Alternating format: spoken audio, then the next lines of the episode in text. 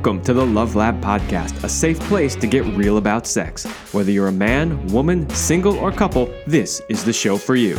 We are your hosts, Kevin Anthony and Celine Remy, and we are here to guide you to go from good to amazing in the bedroom and beyond.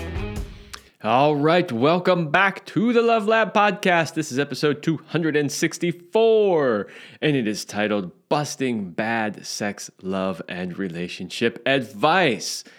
So, last week I did an episode on busting sex myths, and that was kind of a, a part two, if you will, uh, to an episode that Celine and I did a few years back about busting myths. And so, in that one, I went back to that original episode and looked at what myths we had busted, and then went out and looked for some other myths. But myths are a little bit different than bad advice myths, as you I'm sure can understand, you know, there are these like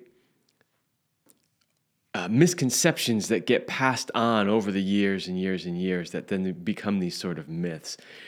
But what I'm going to talk about today is advice advice that you might get from friends, advice that you might get from family, advice that you might even get from coaches, professionals, therapists that really is just bad advice.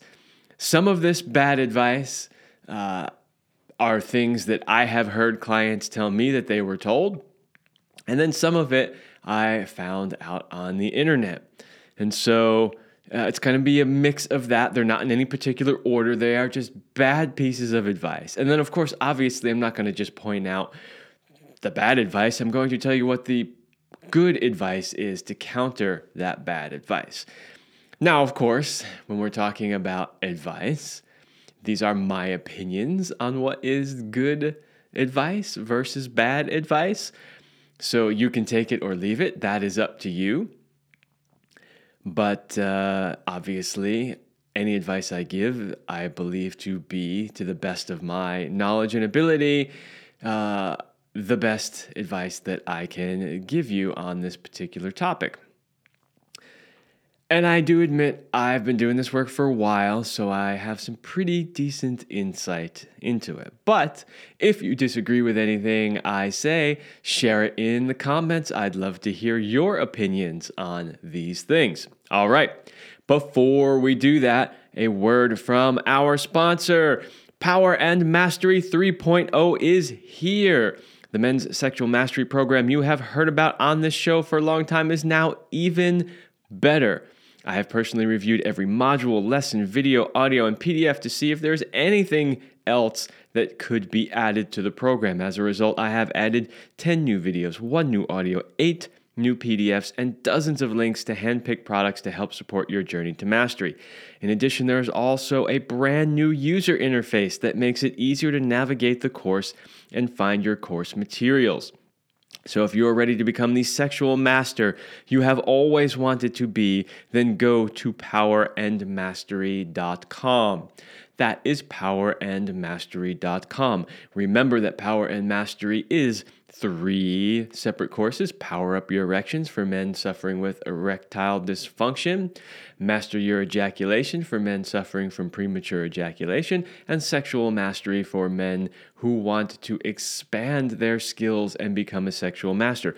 Of course, if you purchase Sexual Mastery, it comes with the other two programs, Power Up Your Erections and Master Your Ejaculation. So you get all three for the price of just one. It is absolutely worth it. If you need help in any of those areas, make sure that you check that out at powerandmastery.com.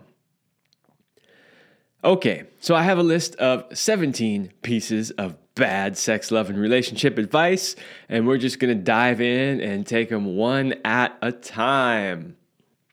Okay, number one, don't have sex on the first date. You have to wait X number of dates, weeks, months. This is one that you hear all the time. You will often hear women telling other women this oh, you can't have sex with him on the first date. You've got to wait X number of dates before you do that, right? Now, I understand where this comes from this comes from a fear that men only want sex and that once they get sex, they won't want anything else and they won't call you back and they won't want to go on another date with you or they won't want to date you consistently or anything like that. So I understand that that's where this comes from. However, it's never just as simple as, oh, well, you just can't do it on the first date, you need to wait. What it really comes down to is your ability to assess an individual and decide whether or not this is a person that is worthy of having sex with on the first date. So, like the perfect example, you know, before Celine and I went on our very first date ever, we had a conversation and we decided that sex was off the table. We literally had that conversation before we even went on the date where we said, hey, you know what? Let's just take sex off the table so there's no pressure. Let's just have a date where there's going to be no sex. And so I went into that date assuming that there was going to be no sex. Somewhere around halfway through the date, I remember Celine looks at me and she says, she looks me right in the eye and she says, Can I change my mind? And I said, Absolutely, you can. And so we did end up having sex on that first date, which then resulted in an amazing relationship and marriage and really the best the, best 7 years of my life. So you know, some people may assume, well, that's just you guys because you are really compatible, this, that, or the other thing. No, that can be the case for anybody the thing is, you have to be able to make good judgments. And that's really what it's all about. So, when you are getting to know somebody on that first date, you have to make an assessment. Is this somebody that's trustworthy? Is this somebody that you can tell will not just want, you know, to add you as another notch in their bedpost and move on? And I understand that that's not always the easiest thing to assess. And I would say that if you're unsure, then wait. Wait until you feel sure. But don't wait until it's been three dates, it's been five dates, it's been one month, it's been whatever. Wait until you feel confident that this is the right thing for both of you to do. And that, that goes for men too. You know, we have this idea that, you know, men don't care, they'll have sex anywhere, anytime, anyhow. There's a little bit of truth to that, for sure, especially with younger men. But the older we get as men, the less true that is. And so, for any of the guys out there too, don't feel pressured like you have to have sex on that first date. If you don't feel comfortable, yet you want to get to know her more, maybe you're a little bit concerned about your performance, maybe achieving an erection or lasting long enough, you don't have to have sex on that first date. Wait till you get to know her a little bit, but then have that discussion. Because if things are really moving in that direction quick and you're making excuses, she's going to start wondering what's going on here. She might think you're not interested. She might think there's something else wrong. Just be upfront and honest with her and say, hey, I'm a little nervous about this. I want to take some time to get to know you first, and then we'll have sex. A little bit of communication goes a long way.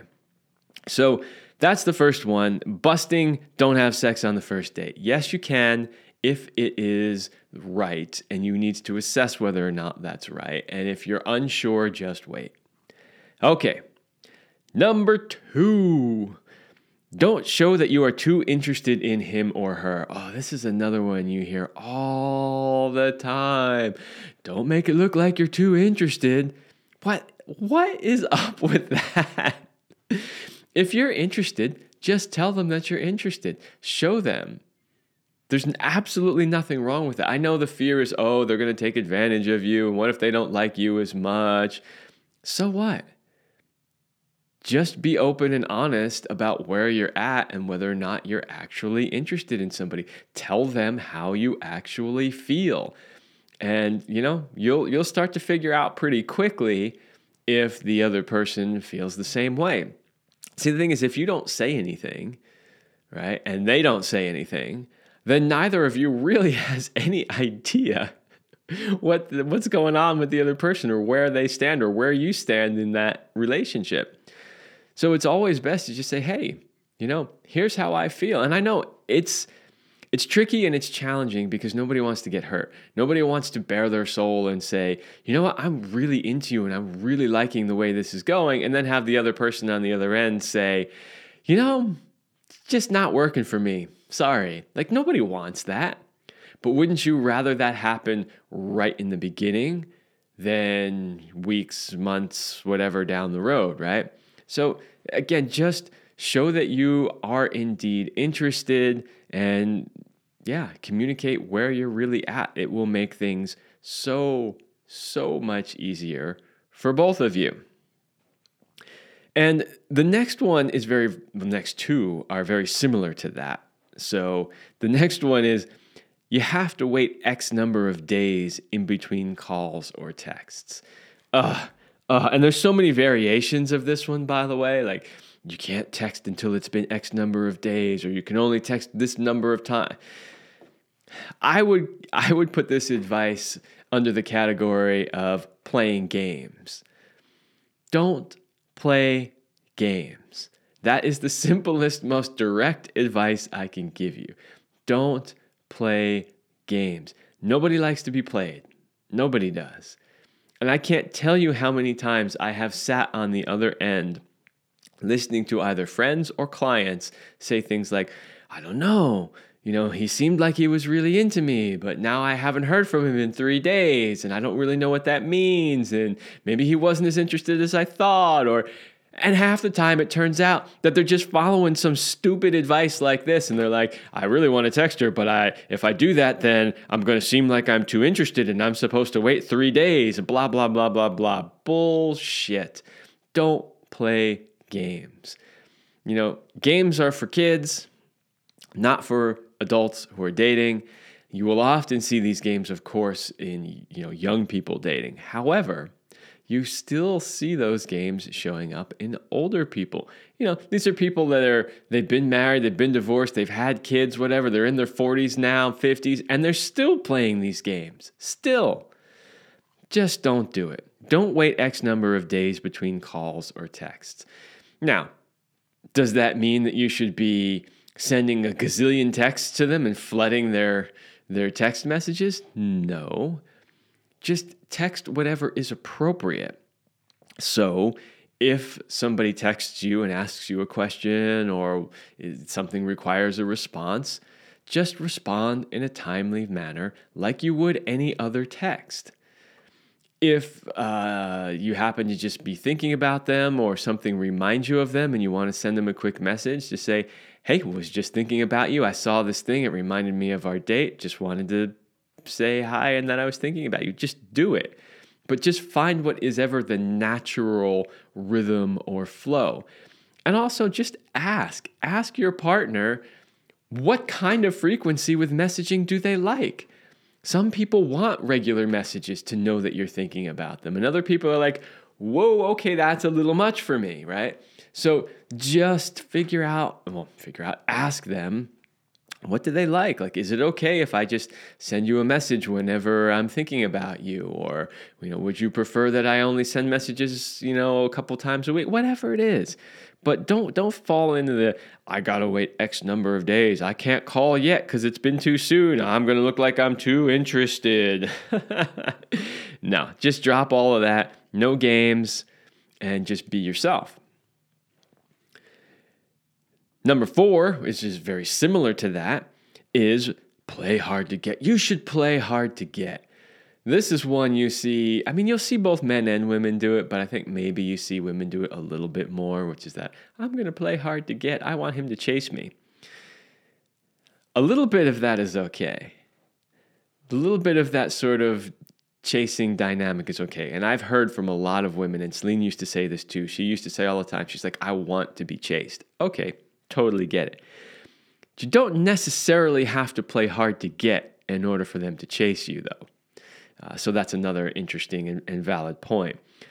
And if you are going to play hard, just just do a little bit, like just enough to tease so that they understand that you're playing hard to get, as opposed to thinking that you're really not interested, right? Because that's generally when they say play hard to get, that's that's what they want you to do. They want you to pretend that you're not that interested, and you know that uh, you could kind of take it or leave it and you want them to come and really like want you want you no i do not agree with that at all if you want to do a little bit of playful you know hard to get just to create a little bit of that you know dynamic of chasing that many women like Great, that's fine. And but guys will do this too. Guys will play the hard to get, and, and the way the way that they do it is actually like the next one that's on the list, which is act like you don't care. You'll see guys doing this a lot.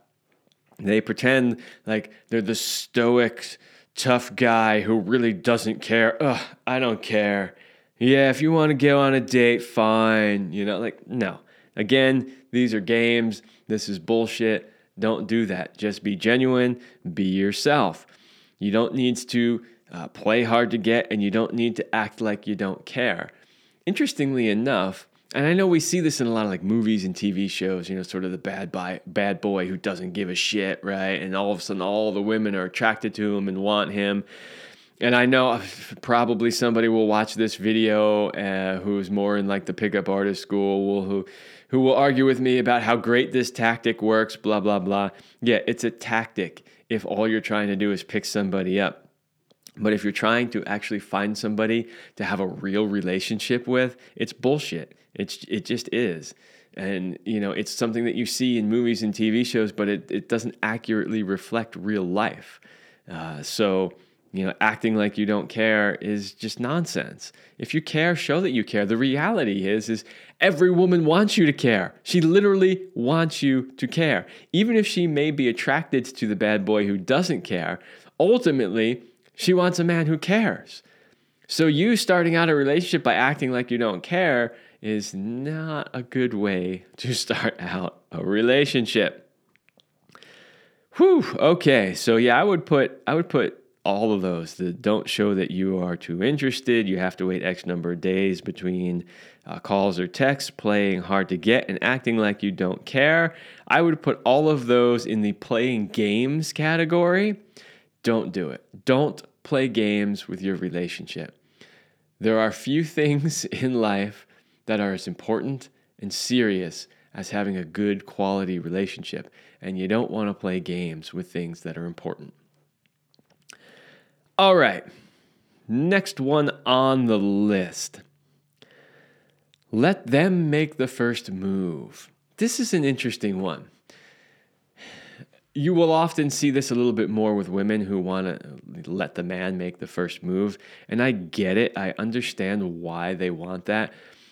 Most women, although it doesn't seem like it in society today, most women do want a confident, assertive man who takes charge. That's just the truth. Giving myself a truth bomb for that one. And so the waiting for them to make the first move is often women waiting to see is he confident enough? Is he strong enough? Does he want me enough? Is he going to step up and make that move? So I understand that and and that's not necessarily terrible advice. The problem, however, is this. Sometimes if you wait for a man to make the first move, or even if you wait for the woman, if you're the man, or maybe you're in a same sex couple and there's a little bit less of that dynamic in there. If you're waiting for somebody to make the first move and they don't, then nothing ever happens. That's the problem with that strategy. You might be waiting a really long time, uh, and and you might miss the opportunity altogether. So, you know, again with this one, you know, if you're in a more traditional masculine feminine dynamic and you're the woman and you really want a man who is going to have confidence and step up and make the first move, uh, then okay, wait a little bit. But if you're really interested in this person and they're not making the first move, uh, I would suggest either strongly hinting that you want them to make the first move or you're just going to have to make the move for yourself. Now, keep in mind that in today's society, there's so much pressure on men. Uh, with the whole Me Too movement and the whole toxic masculinity thing, there is a ton of pressure on men not to be aggressive or even masculine at all. And so there are a lot of men who would normally make the first move who now are afraid to make the first move because they don't want to be accused of, you know, being toxic masculine or misogynist or whatever other, you know, labels they get given just for being a normal man.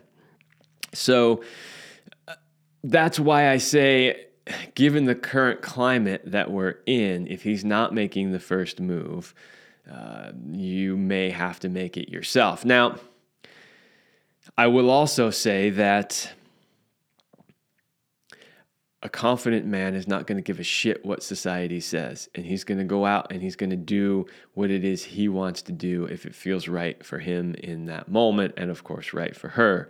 Um, so it is potentially a sign of a weaker man if he's not stepping up because he's afraid.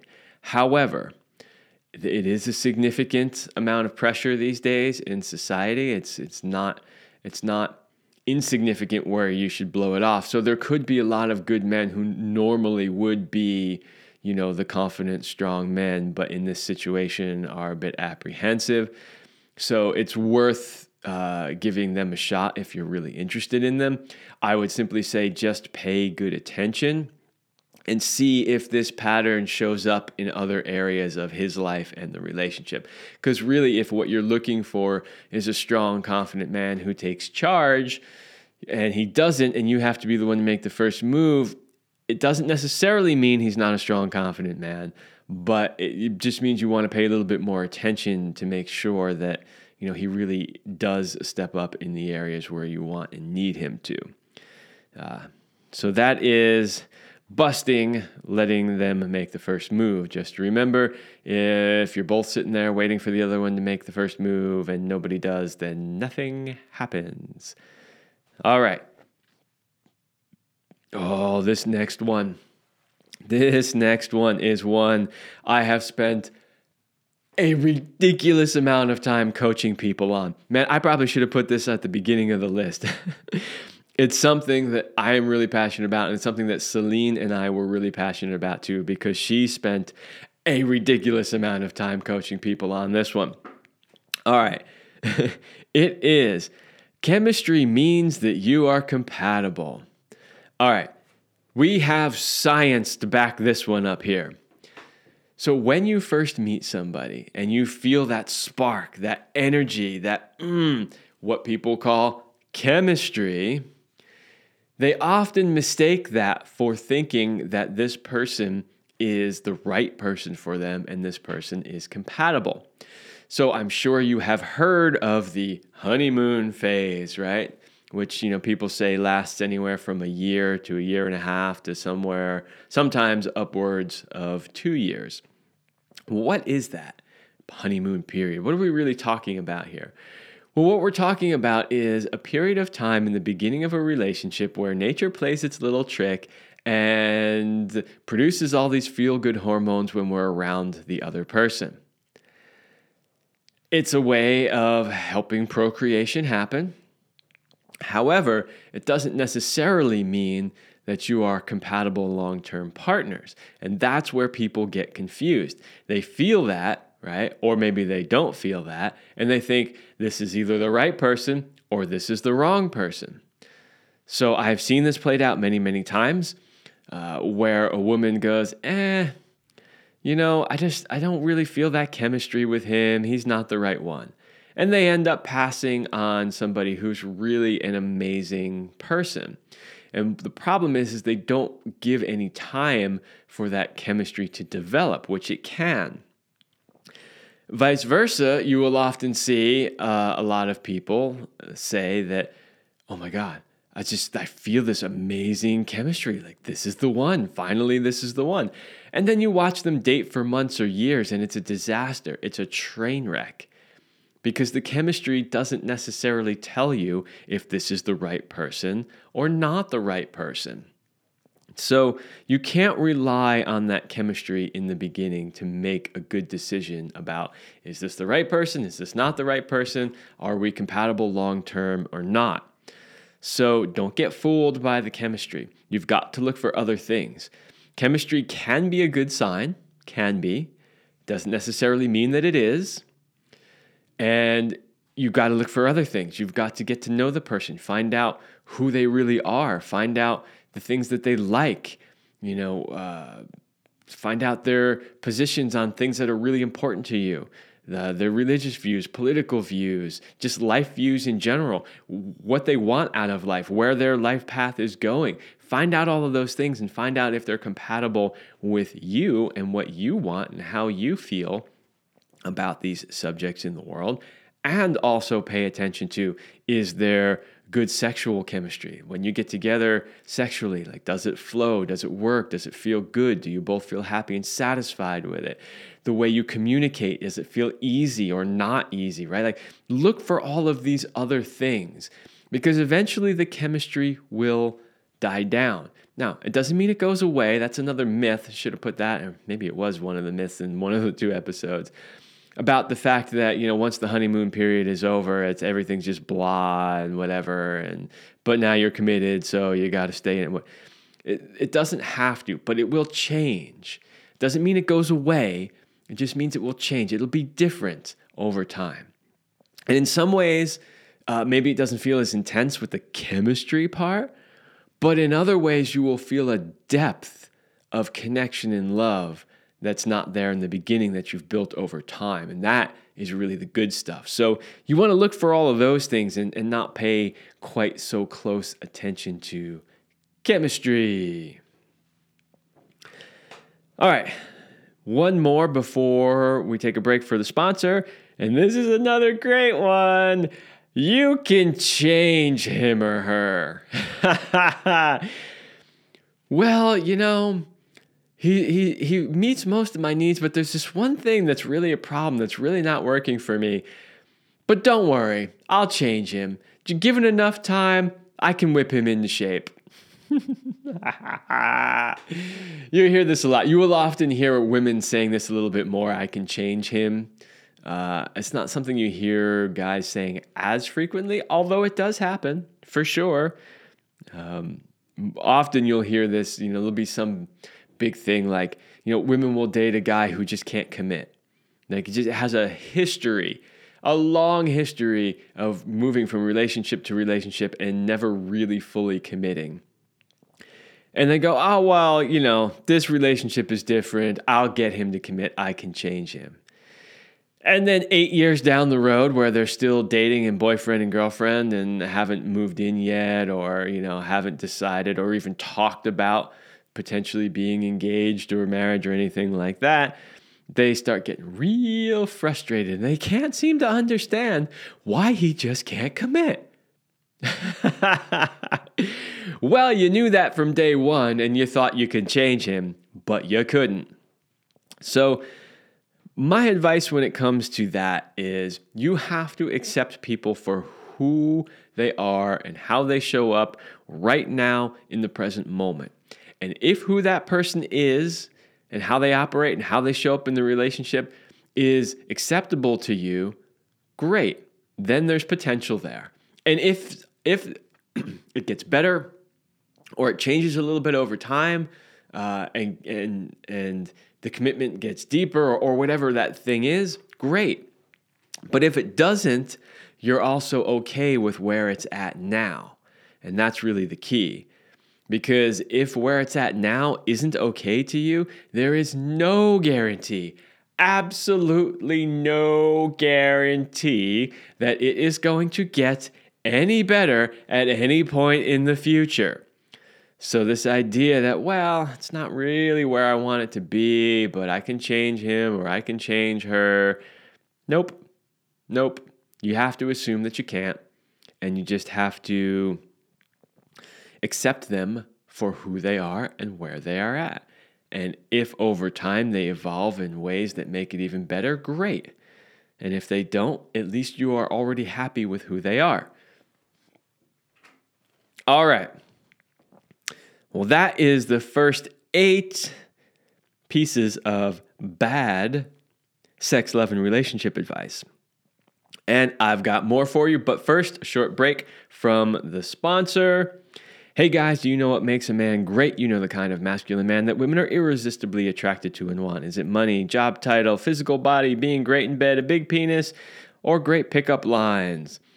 What if you don't have those or you only have some of them? What if you've had a string of failed relationships, are embarrassed by your bedroom skills, doubt whether you can rise to the occasion, worry about lasting long enough, or are always stuck in the friend zone? Then I can help you. If you are ready to make big changes and finally become the man you have always wanted to be, then this is the program for you go to kevinandceline.com forward slash go forward slash warrior. That is kevinandceline.com forward slash go forward slash warrior. That is a link to my men's coaching program. We will work on all things sex, love, and relationship. Whatever it is that you are needing, sometimes men need more coaching in how to be a stronger man, how to show up better for the women in their lives. Sometimes they need help with their physical performance in the bedroom, getting erections, maintaining them, uh, lasting long enough, you know, uh, improving their sex skills so that they can really fuck their women into oblivion and, and just blow their minds with, with the sexual connection.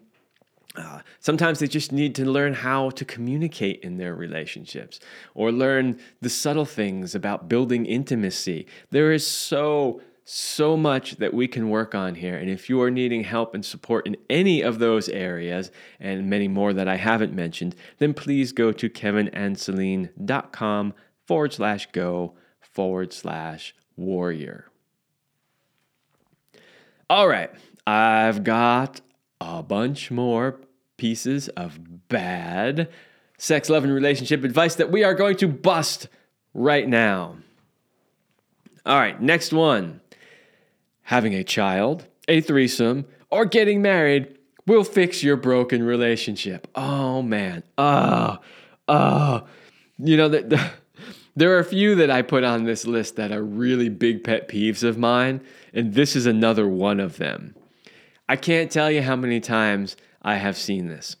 A relationship isn't really working all that well, and maybe the, the sex in the relationship isn't that great somebody's feeling that their needs aren't being met, and they go, I know what'll fix it. Let's bring in a third person. You've heard me talk on this show and on my YouTube videos many times about the challenges of threesomes, foursomes, moresomes, sex parties, whatever.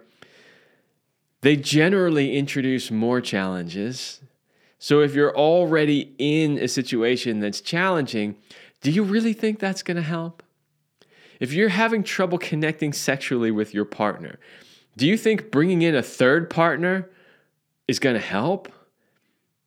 And now your partner's going to be like, "Ooh, wow, we're a better sexual match," or, or "This is working better for me than what's going on here." And then jealousy creeps in, and just it can be a complete disaster.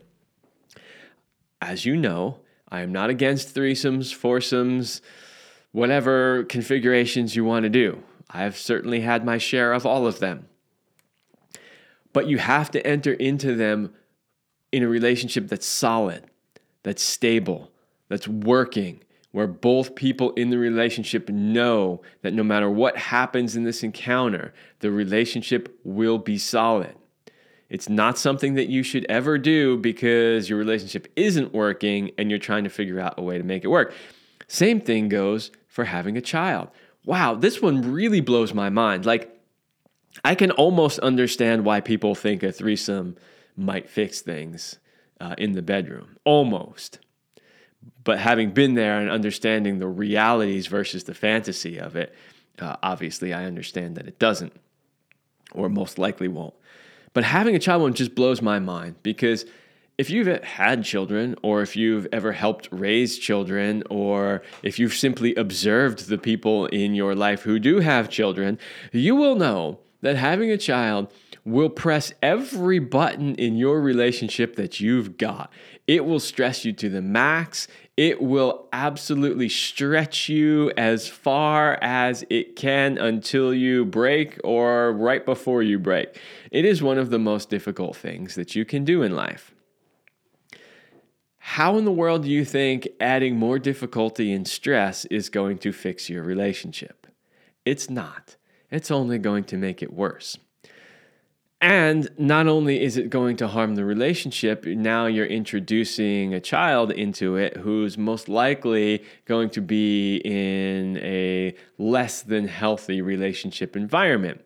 So, you know, you're creating all kinds of potential scarring and patterns that this poor child will likely repeat throughout the rest of their life as well. So, having a child is not the way to fix a relationship. If you choose to have children, that's wonderful, great, but do it, of course, because you both want to do it and do it because your relationship is in a healthy place and it's something that you want to do. It's, it's a challenge that you want to take on together and it should bring you closer together. Now, of course, there are always going to be moments where you disagree on a parenting issue or whatever, but in general, it should bring you closer together rather than further apart. So, uh, yeah, don't think that having a child is going to fix a relationship that's not working well. Neither is a threesome, and neither is getting married. That's another thing too. People think, oh well, you know, once we get married, that'll everything will be better. There'll be less stress, less pressure. That's not necessarily the case either. So I do not in any way recommend doing any of those things if your relationship is not functioning. What I suggest is you do the work that you need to do to fix your relationship first. And then, if you want to do those other things, go for it. So, you know, read the books you got to read, take the classes you got to take, hire the coaches you got to you got to hire, whatever it takes fix the relationship first. And if it's not capable of being fixed, then you certainly don't want to do any of those other things with it. And it, you should probably look at moving on and finding a relationship that does work for you. Whoo, man, that one's such a big pet peeve of mine. I can't tell you how many times I've seen clients and friends make one of these moves thinking that this is going to fix everything, and it is just a train wreck every time. All right. Oh, next one on the list. Yeah, this one is uh, it, it's it's less of a pet peeve of mine, yet it is still something that annoys me to no end. And that is the kids should always come first. This is another bad piece of relationship advice. You'll you'll hear people talk about this, you know, and I, I've literally heard women give this advice to other women, where they're like, "Well, your your kids have to always come first and you know put your relationship on hold to take care of the kids and blah blah blah. Here's the problem with that. If you're not putting time and effort into your relationship your relationship's not going to survive and it's not going to be successful. So you are literally sacrificing your relationship for your kids. Now some people may say well that's an acceptable sacrifice because my kids are important. But is it really? And are you doing yourself and or your kids a disservice? I believe that you are See, to really raise kids properly, you need two parents. You do. You need a feminine parent and a masculine parent. You need to have both, and kids need to experience both. Right? And I mean, one of the biggest problems we see with, you know, and there's a ton of stats to back this up, but fatherless homes, the kids absolutely get in trouble with the law way more often. And there's tons of official government statistics, although, you know, mm, government, but uh, there's tons of research on this to show that when kids grow up in single parent homes, that they are far more dysfunctional than when they grow up with two uh, parents in a healthy relationship. Obviously, a two parent relationship can still be dysfunctional and cause problems, but the chances of it uh, being better uh, for the child is a whole lot better. So, um, what you need to do in your relationship because your kids are important. There's nothing wrong with that. But you need to find a balance because your relationship is equally important. It's important for you, it's important for your partner, and it's important for your kids to have healthy examples of a highly functioning relationship so they don't repeat all of your effed up patterns that you did in your relationship. Uh, and it's important for them to have both parents in that family unit to raise them it is. And the, the, the data does not lie on this. I know everybody thinks these days you don't need two parents or, you know, you don't need a man or you don't need a woman or, you know, whatever it is. None of that is true. The data is unbelievably clear about how important it is to have two parents, a masculine and a feminine parent in a relationship raising kids in a functioning relationship that is a and hopefully a highly functioning one. So so don't sacrifice your relationship at the altar of your children. Uh, find a balance in there where you can give to your relationship and you can give to your children. That is going to be the best outcome for you, for your partner, for your kids, and for the relationship. Whew, man, I do not see that one in a healthy balance very often these days. I really don't. Um, we used to do a lot more in the older days. Uh, there wasn't so much focus on the kids. I mean, there's always a focus on the kids because you have to.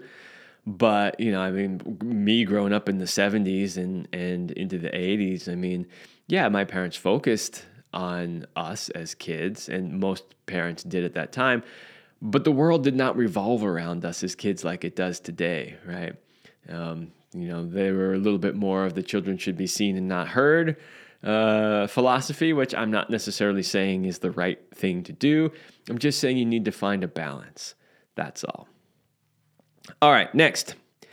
Each partner should do an equal share of everything. Oh, this whole idea of equality in the relationship. Uh, you see this one a lot these days. You see it everywhere, not just in relationships, but you see it in politics and social programs and all this kind of stuff. Our goal should never be to make everything 100% equal. Our goal, at least outside of relationship, should be to create equal opportunity. Everybody has the same opportunity, and then it's up to you to get off your lazy ass and, and do something about it, right? So you shouldn't just get stuff for free just because you happen to be here. Now, in a relationship, how does this play out? Well, what it means is there are certain tasks that men like doing more than than women do. And there are certain tasks that women like doing more than men do. There are certain tasks that women might be better at and that men might be better at. And rather than saying we all got to split everything equally, it's better for you to look at it and say, what are the things that I like to do? that I wouldn't resent doing, that I don't mind doing, or that I'm good at. Um, and same with, with your partner. And then just divvy things up. All that really matters is that you're both putting equal energy in, but not everything else has to be equal.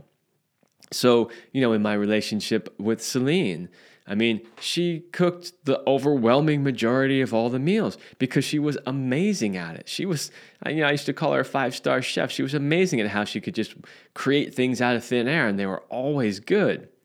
She was far better at making meals than I am. Yeah, I made meals here and there from time to time. I usually took care of breakfast, which was more of the easy meal.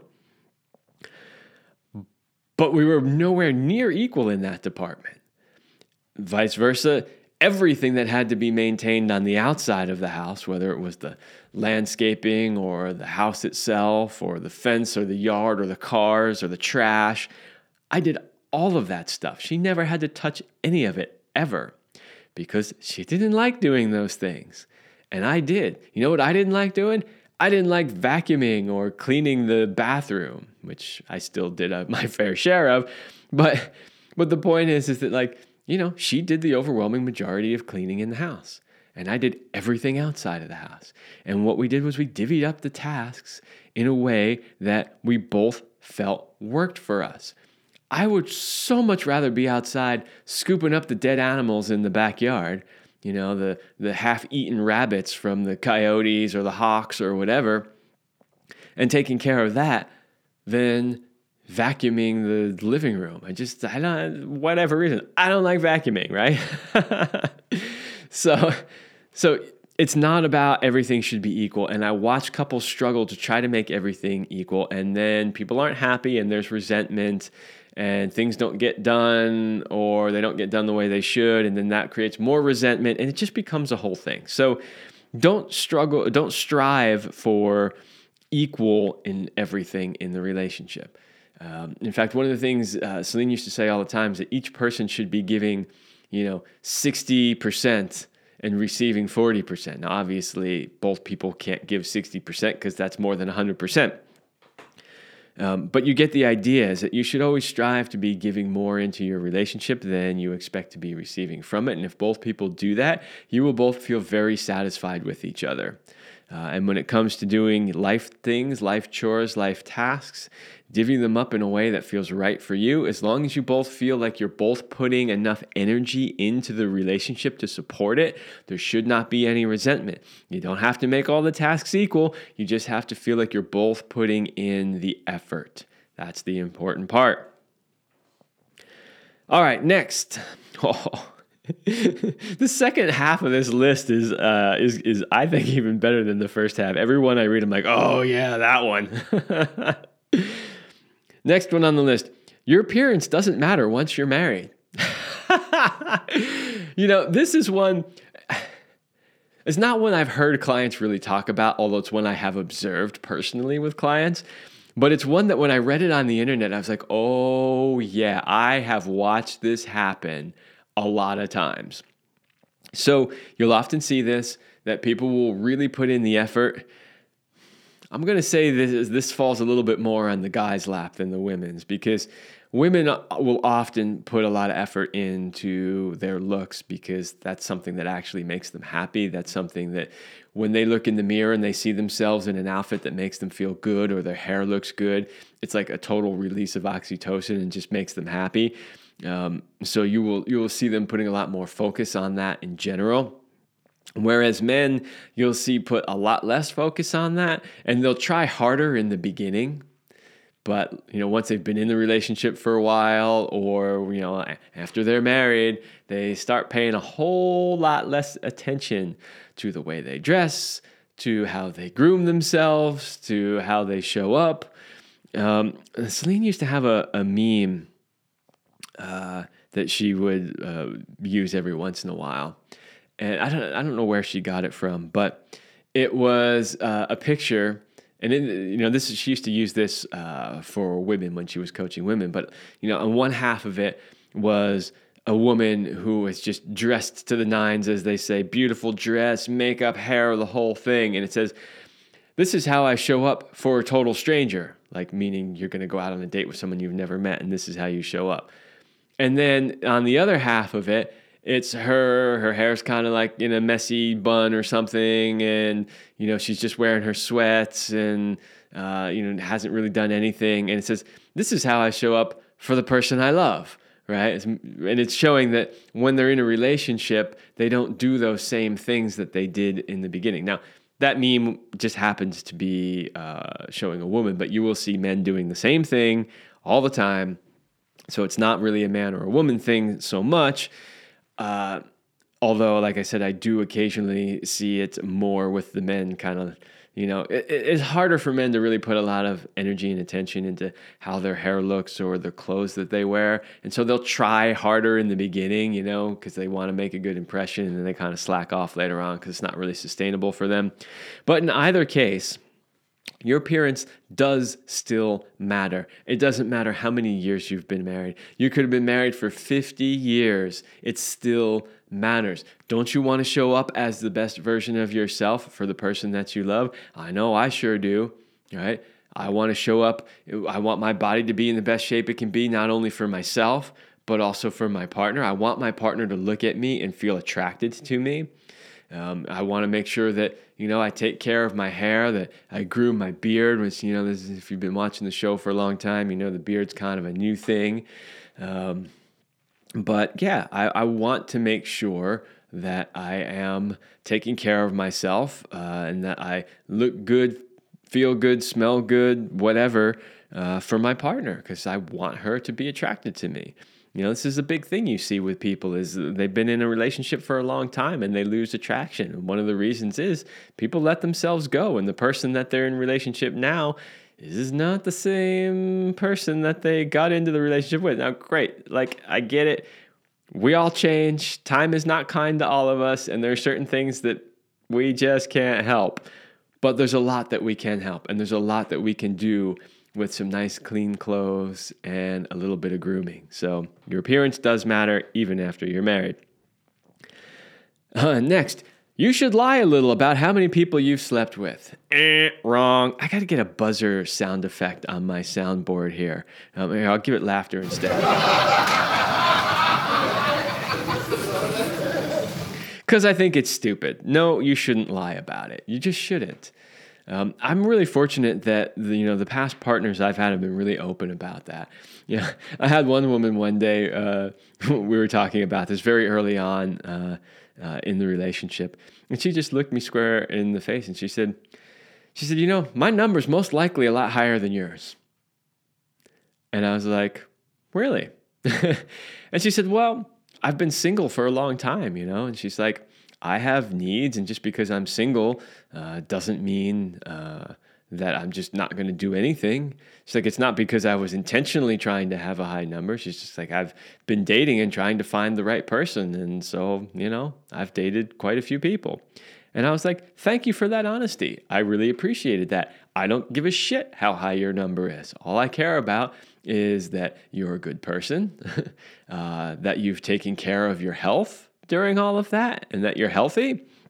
And uh, yeah, that that we're compatible in some way. So um, yeah, I don't think you should really lie about it. I think you should just be honest about it. You know, especially too like sometimes people are like. I don't want them to know that I'm a player and that I like to have sex with a lot of different people. Well, okay, but is this going to be a serious relationship? Is this somebody that you're thinking about maybe being in a relationship with for long term? Because if so, and they're not open to open relating, then you're going to be in a bit of a trouble, right? Because you told this person that you didn't have sex with that many people and that you want to be committed to a relationship, but the reality is is what you really want is to be having sex with a lot of different people. So it always comes down to just being open and honest with yourself and with your partner. And you know, here's another point to consider if you're not honest about how many people you slept with and it somehow comes out later on that you did sleep with more people than you actually told your partner, now you've just broken trust. Now you might say, well, nobody would ever know that. Well, you know, people are smarter than you think. Over time, as you're telling stories about this person or that person that you dated, if you're not careful, they might go one, two, three, four. Wait a minute, I just added that up, and that's ten people. But you told me you've only had sex with six people in your entire life, right? Like people will will start to figure that out. So. Uh, honesty is always the best. You want somebody to love you for who you are and uh, absolutely be okay with your past. And you know, maybe you're not proud of your past, and you just say, you know what? I'm not proud of it. Here's where I was at in that moment, but I've done the work. I've moved past that, and here's where I am today, right? Just be honest about it. Okay, next one. Love hurts. Uh, no. love can hurt sometimes when somebody that you really love disappoints you in some way. But this idea that love should hurt and that it's not love if you're not feeling or experiencing that hurt from time to time simply isn't true. If your relationship hurts you on a regular basis, it's a dysfunctional relationship, period. Now, that doesn't mean that things won't happen from time to time that hurt, because they do, and there's no avoiding that. But you know, love itself, relationships themselves shouldn't hurt with any frequency. Uh, you know, occasional things pop up, you work through them, you move on. But in general, no, love should not hurt. Love should uplift you. Love should make you happy. Love should make your world better. All right, next. You should trust your friend's advice. Ooh, oh, yeah, this is another great one. Uh, no, you shouldn't trust your friend's advice. Your friend's got lots of advice, and most of it's shit. Let's just be honest. Most of it is shit. Look at them, uh, how they've shown up in their relationships, what the results have been, and you'll get a pretty decent idea of the quality of the advice you're going to get from your friend. So, your friends generally mean well, and they're doing the best they can for you, but their advice usually is pretty piss poor, for lack of a better term. So don't just go to your friends for advice. Seek out the advice from people you not only really trust, but that have a track record of giving good advice, have a track record of uh, healthy sex, love, and relationships themselves. Uh, go out and seek advice from other experts in the field. There are lots of them. There are other experts in this field that do the same thing I do, that I follow because I think they're spectacular. I do my best not to copy any of their content and not to talk about the same things they talk about when they're talking about them. Um, but there are lots of great people in this field. Find the one that resonates with you and go uh, listen to their advice. This entire episode right here is about advice on sex, love, and relationship. This is a much better place to get it than from your friend who's had a failed, a string of failed uh, relationships. Number eight, jealousy means that they love you. Actually, it's not really number eight. This it's number 16, but uh, the numbering is a little screwed up here on my list, so I don't want to confuse you. it's number 16. Jealousy means that they love you. Uh, no, it doesn't. It means that they're insecure. That's what it really means.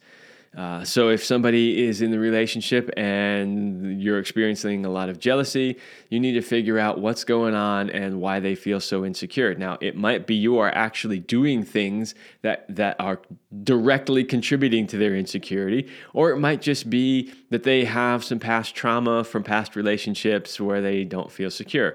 But it doesn't necessarily mean that they love you.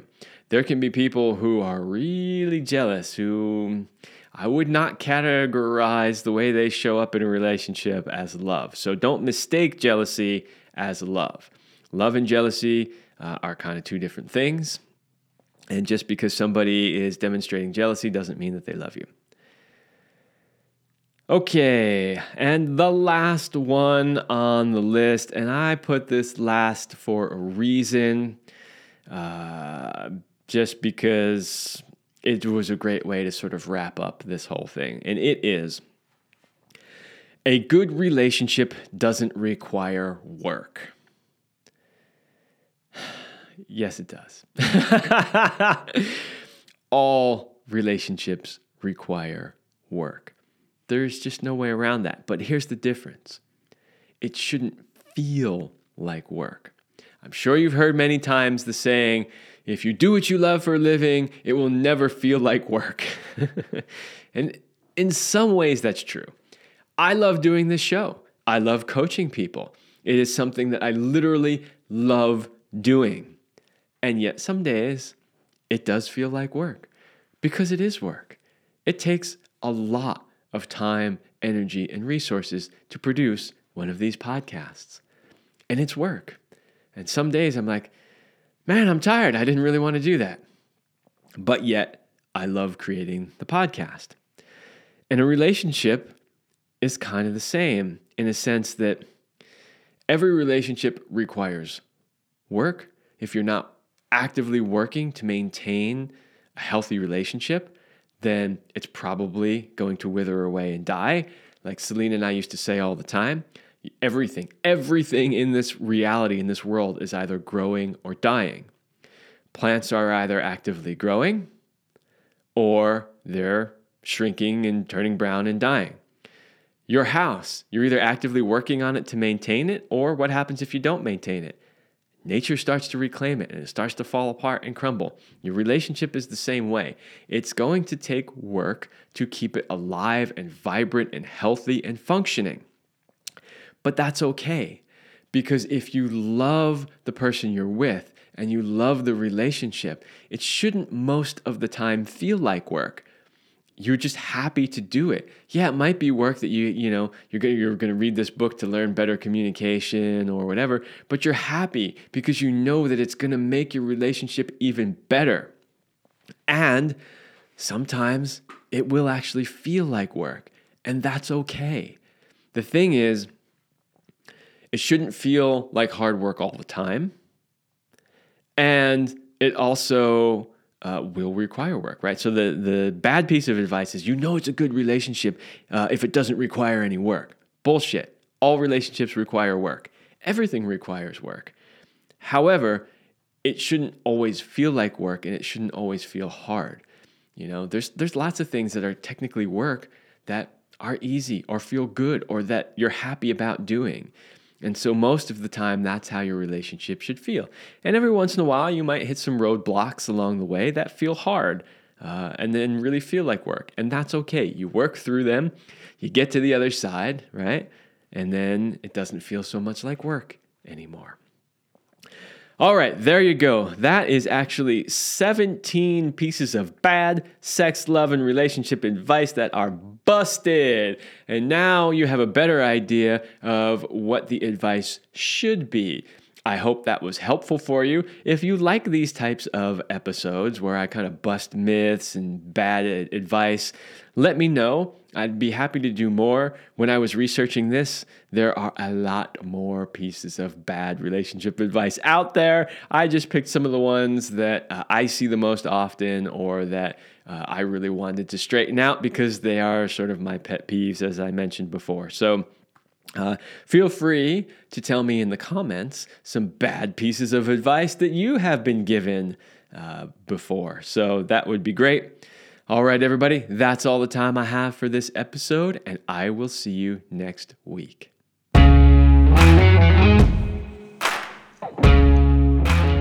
We hope you like this episode of the Love Lab podcast. If you enjoy this show, subscribe, leave us a review, and share it with your friends. And for more free, exclusive content, join us in the Passion Vault at CelineRemy.com forward slash vault. That's C E L I N E R E M Y dot com forward slash vault. Thanks for listening. And remember, you're amazing.